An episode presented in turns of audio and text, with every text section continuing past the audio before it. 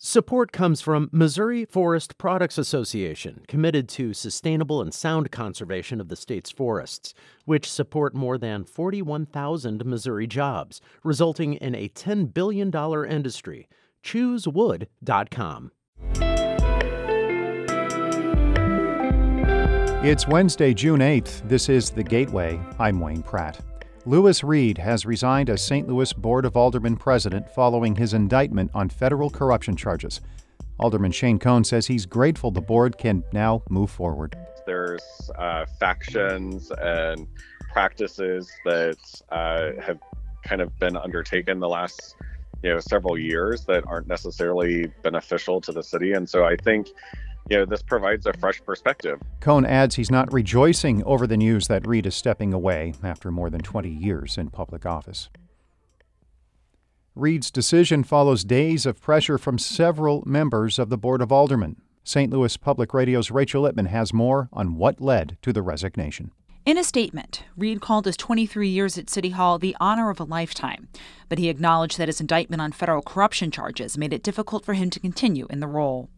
Third Ward Alderman Brandon Bosley says Reed made the right decision to step down, but he adds the loss of institutional knowledge is a blow for the city. We have a lot of great things coming to the city right now, and a lot of people that have the experience that's needed to help navigate these new horizons, you know, a lot of that knowledge isn't going to be there. In addition to Reed, Jeffrey Boyd has also resigned. He had been on the board for 19 years.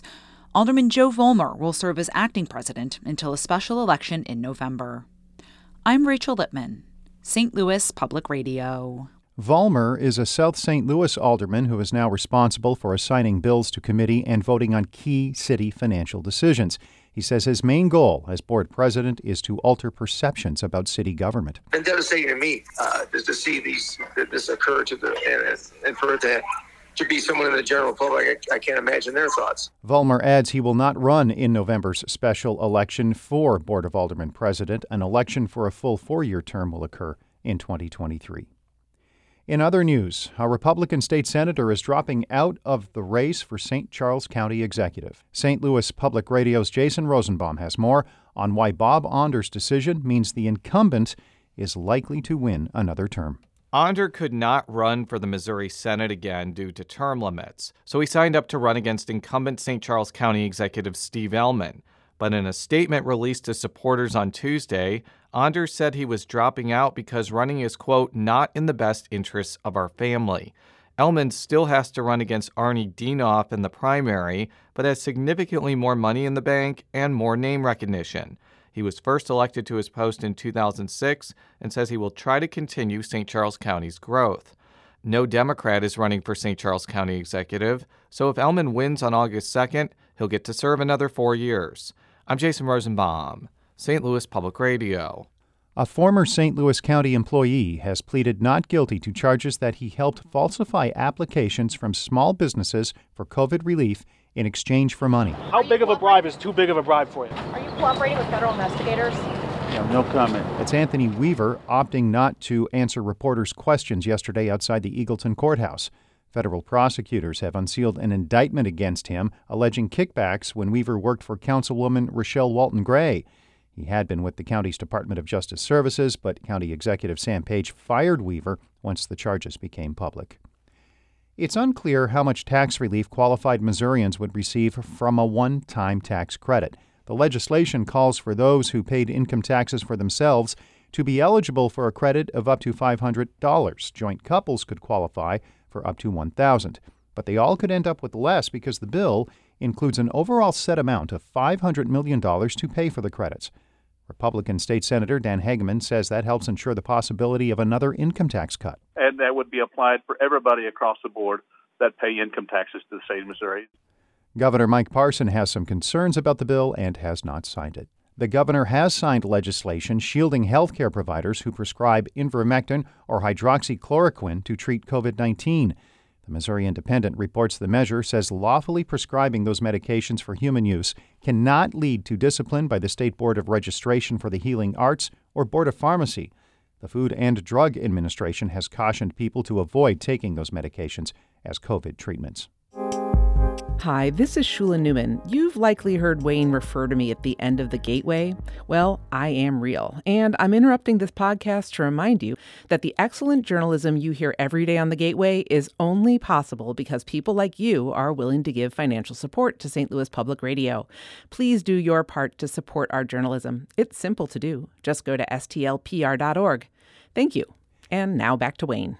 Agriculture is a major emitter of greenhouse gases, and that's driving climate change. As reporter Eve Abrams explains, some farmers are taking on the issue by planting cover crops to help keep climate warming carbon dioxide out of the atmosphere. Dave Bishop has been farming in Atlanta, Illinois since 1978. His organic farm, PrairiErth, grows wheat and all kinds of vegetables like kale, beets, tomatoes. Dave grows crops every month of the year, but the farms surrounding him in every direction don't. From spring through October, you see something green and growing. Other six months of the year, the factory's doors are shut. Meaning nothing's growing, no plants sucking up carbon. We operate the land for six months and then we just let it sit there bare naked and wash away. Now tell me how that makes any sense. What other business operates like that? Dave's answer to this naked, underutilized land is cover crops. His mix includes two kinds of clover, cereal rye, hairy vetch, buckwheat, and field peas. Like all plants, Dave's cover crops take the one thing we really don't need in our atmosphere, the biggest contributor to the warming of our planet carbon dioxide. They take it out of our air and hold it in their cells and the soil. Your cover crops are an example of how you're taking green matter, carbon essentially, which is what it's all made up of, and you're keeping it here. You're not letting go of it. Now, there are other plants that sink carbon continuously without having to be planted each year trees. Ben Brownlow farms in Rutledge, Missouri on Fox Holler Farmstead, where he raises pigs, turkeys, ducks, chickens, goats, cows, and trees. One poorly timed flood or drought can sink somebody who's raising a field of corn or a field of beans. Trees, once they're established, can weather that a lot better. Ben's trying to figure out how to sink the most carbon into the ground while raising food if I fall down and get eaten by the pigs tomorrow, the trees are still going to continue the work that I started. They are more dedicated to sequestering carbon than I am. And, like, there's something poetic about planting trees, right?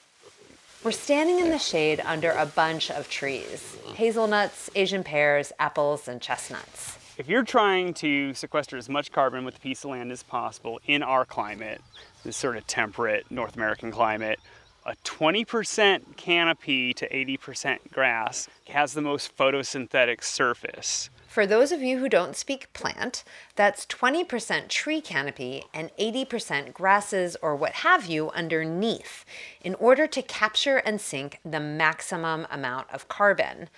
Ben says sinking carbon is the best way to offset agriculture's greenhouse gas emissions, which account for 10% of total US emissions.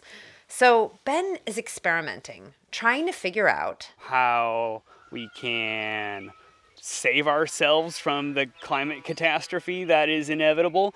But there's also like, what are the positive things we can do to sink carbon into the soil? Most farmers aren't actively trying to sequester carbon.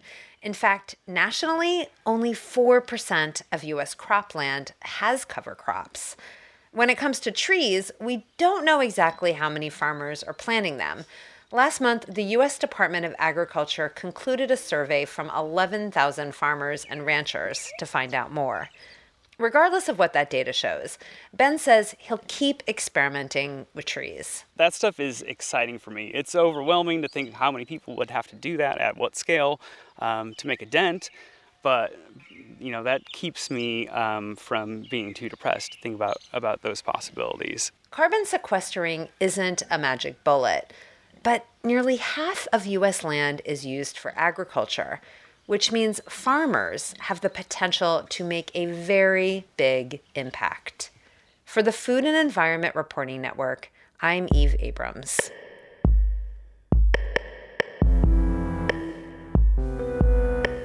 This report comes from Hot Farm, a new podcast from the Food and Environment Reporting Network about agriculture and climate change. Shula Neuman is the executive editor of St. Louis Public Radio, a listener supported service of the University of Missouri St. Louis.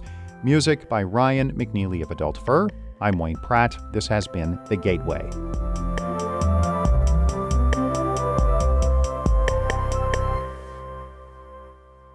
Support comes from the Missouri Forest Products Association, committed to conservation and careful management of the state's forests to make them more resilient and better habitats for wildlife. ChooseWood.com.